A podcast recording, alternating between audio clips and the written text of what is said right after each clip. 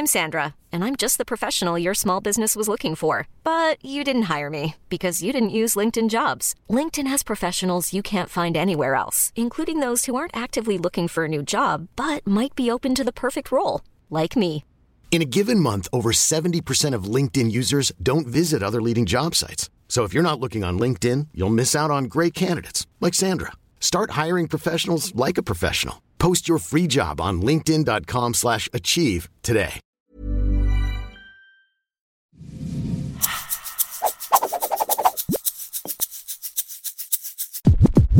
Y también martes de invitados, invitada. En este caso eh, es muy especial eh, este, este honor y placer de invitar a Katia Ramos, directora de L A F en Campus Monterrey, eh, que creo que nos podrá dar eh, o hacer entender qué está pasando con las tasas de interés en México. Eh, un poco de perspectiva, y antes de dar la palabra a Katia, eh, la semana pasada, todos los jueves, la Junta de Gobierno del Banco de México, de nuestro Banco Central, pues da el anuncio que, que sí se mantienen las tasas, sí baja la tasa. En este caso, al menos yo, persona de treinta y seis años, no me había tocado escuchar que la tasa subió ya a un diez por ciento. Katia, ¿cómo estás? ¿Qué significa esto? Hola Paco, pues muchas gracias por la invitación y nos adentramos en el tema de una vez. Esta es eh, la decimosegunda ocasión en la que por de manera consecutiva el Banco de México sube la tasa de interés. Empezó el año pasado a mediados de junio. Y en este último jueves la sube llegando a diez por ciento. Si bien empiezan los incrementos de la tasa de interés el año pasado, pues lo recordaremos como el inicio de una inflación que se creía transitoria. Creo que ese término está o se vio en muchos titulares. Yo, yo aquí te tengo una pregunta, ¿no? Dime. ¿Cuál es la relación entre que suba la tasa de interés y la inflación?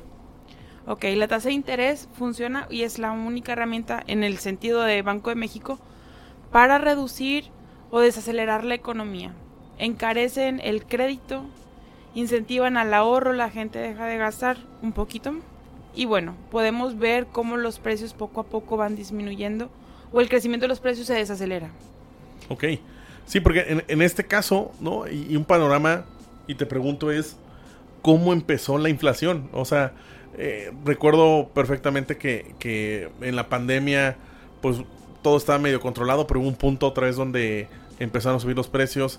¿Estamos viendo efecto todavía de la pandemia? ¿O cuál es el motivo por el cual tenemos? ¿Es únicamente en México? No, para nada, es, es a nivel global. De hecho surge por la reapertura económica que empieza el año pasado y es esta reconexión de cadenas de suministro. Eh, los lugares las se empiezan a abrir, restaurantes, cines, etcétera, empiezan los viajes, el turismo se reactiva, se reactiva la economía y empieza a haber este empuje por demanda de dinero. ¿Qué es esto? Vamos y recurrimos y, o necesitamos dinero para pagar pues nuestros servicios o nuestros productos, y eso hace que se impulse de manera muy fuerte la demanda por dinero y a su vez la inflación. Y otro aspecto a considerar es que dentro de todo este tiempo han ocurrido otros factores, como es la guerra de Rusia y Ucrania, y bueno, por ese lado va el disparo en precios de energéticos. Si bien ambos eh, países producen gas natural y otros energéticos, entonces el mover la oferta, que dependamos de ello, que Europa dependa de ello, hizo que se, se dispararan los precios. ¿Qué tan mala es la inflación, por ejemplo? No, porque habíamos tenido algo controlado, cuatro por ciento, este, y por eso pues también las tasas daban más o menos por eso. Pero, o sea, ¿qué tan mala es una inflación y hasta qué punto es la que nos debemos de preocupar? Mira, va, aterrizándolo a la manera más sencilla de cómo me afecta la inflación en mi casa, es que es, a, a conforme va pasando el tiempo, el poder adquisitivo que tenemos, que recibimos, nuestro ingreso, por ejemplo, para las personas que trabajamos, nuestro ingreso es que queremos al menos alcanzar para ciertas cosas, ¿no? Y una parte se destina al ahorro y otra para bienes y servicios. La inflación empieza a afectar cuando ya nos, no nos es posible seguir consumiendo lo mismo. Entonces, es algo sumamente importante, lo que es el objetivo de Banco de México, pues resguardar ese poder adquisitivo que tenemos todos los mexicanos y las mexicanas. Que es ahí es donde entra la, el tema de la tasa de interés, ¿no? Es correcto, es su, es su herramienta, es su instrumento para poder eh, controlar la inflación, controlar el aceleramiento en el aumento de nivel de precios. Para la persona, porque esto, o sea, como que yo siento a veces, y, y a, quien, a nuestros radioescuchas, pareciera que estamos muy alejados, ¿no?, de entender el por qué el Banco de México toma esta decisión, o a veces no le ponemos este interés, pero es algo al que hay que ponerle atención, ¿verdad? O sea, totalmente. Pero claro. ¿Por qué? O sea, ¿qué, qué, ¿cómo me afecta a mí que el Banco de México esté decidiendo subir la tasa? ¿En qué me perjudica? ¿En qué me beneficia? O sea, ¿cuál, cuál es ahí, eh, eh, yo como persona, el interés que le debo poner a esta noticia? Mira, me gusta mucho que hayas dicho de que lo vemos muy lejano, porque tal vez lo vemos, o la manera en que se ve muy fácilmente es en el mercado financiero esperaba, o el mercado esperó y se disparó, etcétera. Pero del otro lado es sumamente importante porque afecta a nuestros bolsillos, afecta a nuestro ingreso y a las cosas que consumimos. Y aquí lo pongo en, por así decirlo, en dos partes. La primera es si somos usuarios o no de crédito, y traigo aquí unas cifras medio interesantes que veía. De todos los mexicanos, o en México, el noventa y siete por ciento de la población ya tiene posibilidad de acceder al sistema financiero. Pero solamente el treinta y cinco punto cinco por ciento de la población ahorra a través de una institución financiera. Ok. ¿Qué, qué quiere decir esto? No quiere decir que no ahorren. De hecho, hay, hay, hay un porcentaje que sí ahorra, pero lo ahorra en tandas o lo ahorra en su casa. Antes decían este llamado de abajo del colchón, ¿no? Abajo del colchón. Bueno, supongamos esto, estás ahorrando debajo del colchón semanalmente cien pesos, porque al final de tal periodo esperas comprar una bicicleta. Lo que pasa es que la inflación hace que el precio de la bicicleta ya no sea el precio cuando empezaste a ahorrar. Tu precio objetivo de ahorro claro, ya no va a ser el mismo. Por supuesto, okay. Entonces, si así lo vemos reflejado en el resto de bienes y servicios o de consumo más inmediato, como puede ser el súper, la despensa, realmente nos termina afectando en el día a día. Entonces, desde el transporte, la gasolina, eh, la comida, son aspectos realmente muy importantes y que son de consumo diario. Pregunta número dos. ¿Cómo me afecta a mí como persona la tasa de interés si yo tengo, por ejemplo, un, una tarjeta de crédito? Eso es, mira, que traigo esa cifra porque aquí la numeralia nos sobra, ¿no? El, veía, en, viendo esta población de usuarios, el veintisiete punto cinco por ciento son usuarios de crédito. Y aquí yo creo que es un tema para detenernos tantito y hablar de que se avecina el Buen Fin y las fiestas decembrinas, y las fiestas decembrinas conllevan la compra de regalos, ¿no? Sí, porque yo vi en Amazon y vi en Walmart que está bien padre todo y a doce meses de intereses casi todo, ¿no? No, aparte ya tienes seguramente, bueno, yo ya tengo un carrito hecho en Amazon de las cosas por comprar. Y aquí lo importante es esto, el uso del crédito no es malo. Siempre está esta connotación negativa al uso del crédito, lo cual... I'm Sandra, and I'm just the professional your small business was looking for. But you didn't hire me, because you didn't use LinkedIn Jobs. LinkedIn has professionals you can't find anywhere else, including those who aren't actively looking for a new job, but might be open to the perfect role, like me. In a given month, over seventy percent of LinkedIn users don't visit other leading job sites. So if you're not looking on LinkedIn, you'll miss out on great candidates, like Sandra. Start hiring professionals like a professional. Post your free job on linkedin dot com slash achieve today. My business used to be weighed down by the complexities of in-person payments. Then, Tap to Pay on iPhone and Stripe came along and changed everything. With Tap to Pay on iPhone and Stripe, I streamlined my payment process effortlessly. Now I can accept in-person, contactless payments right from my iPhone. No extra hardware required. What's truly remarkable is how I can cater to all of my customers' payment preferences. Whether they're using cards, Apple Pay, or other digital wallets, Tap to Pay on iPhone and Stripe ensure a smooth checkout experience every time. And it's not just me. Stripe helps businesses of all sizes, from local markets to global retailers, scale quickly and stay agile. To learn how Tap to Pay on iPhone and Stripe can help grow your revenue and reach, visit stripe dot com slash tap iPhone. Pueden decir desde nivel empresa, nivel persona, pues es para no descapitalizarte. Pero especialmente en este momento es sumamente importante estar conscientes de lo que conlleva tener una tasa de interés mayor. ¿Por qué? Porque eso quiere decir que vamos a pagar más intereses sobre la compra, el monto que estamos pasando, por el que estamos pasando la tarjeta, ¿no? Entonces, regresando a este punto, las, las compras, perdón, si, con a meses sin intereses van a ser una excelente opción, dado que no están sujetas a la tasa de interés. Por otro lado, las que sí van a estar sujetas a la tasa de interés son aquellas que claramente no tengan este anuncio, pero que sí eh, hay que fijar muy bien para qué estamos haciendo la compra.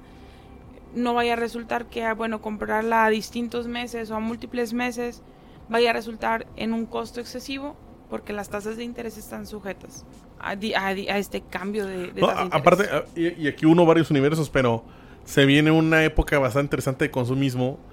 Eh, eh, se viene el mundial, entonces el Buen Fin, entonces voy a hacerme mi tele, este, que mi hielera, mi refrigerador, etcétera, etcétera. O sea, se viene una serie de gastos, que la playerita de dos mil pesos de la selección. O sea, se viene una serie de, de cosas que probablemente se espera, ¿no? Que tal vez ya lo tienes tú visualizado, ya se había eh, presupuestado, pero pues la verdad es que entendemos que la gran mayoría de las personas no lo ha hecho, ¿no? Entonces ahí es donde empieza el tarjetazo o no la compra consciente. Entonces, a mí se me hace muy interesante, pues, entender el cómo afecta esto el diez por ciento, que esa es otra pregunta que tengo, Katia. ¿Es mucho diez por ciento? ¿O, po- o, o por qué este, hemos llegado a este punto de que la tasa sea el diez por ciento y se habla que no va a quedar ahí? Mira, voy a poner un ejemplo que aquí, digo, no está tal cual sujeto, pero veámoslo así.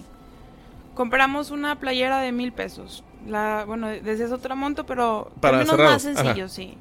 Mil pesos. Ese diez por ciento son cien pesos. Entonces, estás pagando intereses de cien pesos por esa playera, ¿no? Pero anteriormente, o al menos el año pasado, cuando inició esto, que la tasa estaba en cuatro por ciento, en lugar de pagar cien pesos de intereses, se pagaban cuarenta. Ese es un ejemplo de una compra de una playera de mil pesos. Entonces, son sesenta pesos de diferencia. Son, es, es bastante. Es bastante. Entonces, podemos transformar o hacer el cálculo para otras cosas y se va viendo. Claro que aquí no estoy sumando el costo anual del crédito y otras cosas y otros factores que son importantes a considerar, pero sí es importante como cuantificar. Si diez por ciento es mucho o es poco, es bastante relativo, diría, diría yo, porque es a dónde ha llevado la inflación. La inflación, ahora que la reportaron hace días, INEGI, fue menor de lo esperado, pero sigue siendo del ocho por ciento. Es una tasa de inflación anual bastante alta. El objetivo está muy por debajo. De hecho, el jueves pasado en el evento de Finance Masters tuvimos la presencia de la maestra Irene Espinosa, subgobernadora de Banco de México, y hablaba de que, al menos en la expectativa general, pues tal vez el próximo año no se llegue al objetivo, a la tasa de inflación objetivo, que no baje, pero bueno, se espera que vaya reduciendo o que se vaya desacelerando esa inflación. ¿Qué pasa y por qué? La tasa de interés la pueden estar subiendo, pero el efecto no es inmediato, o sea, no se ve, la subieron el jueves y hoy aún no lo vamos a ver. Eso quiere decir que va, puede tardar ocho meses, nueve meses en verse reflejada. Por lo tanto, deben ser, pues, prudentes, y es lo que han hecho. Han sido muy cautelosos en poder mantener una tasa de interés y estarla subiendo a conforme van viendo que va desarrollándose la economía. Porque ¿cuál sería un efecto contrario de subir la tasa de interés? O sea, entendemos ahorita que es la restricción de... Este, de la gente ya no sacar crédito, y con eso como que se desacelera un poco el, el tema, e incluso es la motivación a muchas personas a invertir. Claro. ¿No? Pero ¿cuál sería el efecto contrario con esta tasa de interés que tenemos en Banco de México? Es decir, si, la, si estuvieran reduciendo la tasa de Exactamente. interés. Exactamente. Pues muy fácil. ¿Qué, qué, ¿Qué harías tú si tuvieras una tasa de interés? O sea, de un crédito. ¿Consumirías más? Claro, okay. Por supuesto. Bueno, al menos eso yo lo haría en plan de ya viene Navidad, uh-huh, o fiestas decembrinas, y pues suelto el tarjetazo. Finalmente el, el crédito o los intereses no van a ser tan altos. Y por otro lado, pues ¿para qué invierto si el rendimiento que me van a dar por lo que ponga en algún producto financiero pues no es tanto? Entonces tengo el incentivo de gastar más. Perfectísimo. Katia, este, para cerrar este espacio, eh, algunas recomendaciones que, que le hagas a nuestros radioescuchas. Yo, yo tengo dos recomendaciones muy generales. La primera, digo, dada esta cifra de ahorro, pues busquen instrumentos de ahorro en sus bancos de confianza. eh, se pueden acercar a, a preguntar en el banco, en alguna sucursal, qué productos pueden utilizar dadas las, pues no sé, condiciones, un crédito, digo, perdón, un ahorro personalizado. Y la segunda es tener mucho cuidado, pero mucho cuidado al momento de pasar esas tarjetas de crédito y revisar pues los términos y condiciones. Katia, tus redes sociales, este correo electrónico para te podemos buscar para más preguntas sobre esto y incluso para la carrera de L A F. Bueno, mi correo es k ramos arroba tec punto m x y me encuentran en Instagram como Ramos Garza K. Pues bueno, muchísimas gracias, Katia. No, al contrario, gracias a ti, Paco. Bonito martes, martes de negocios.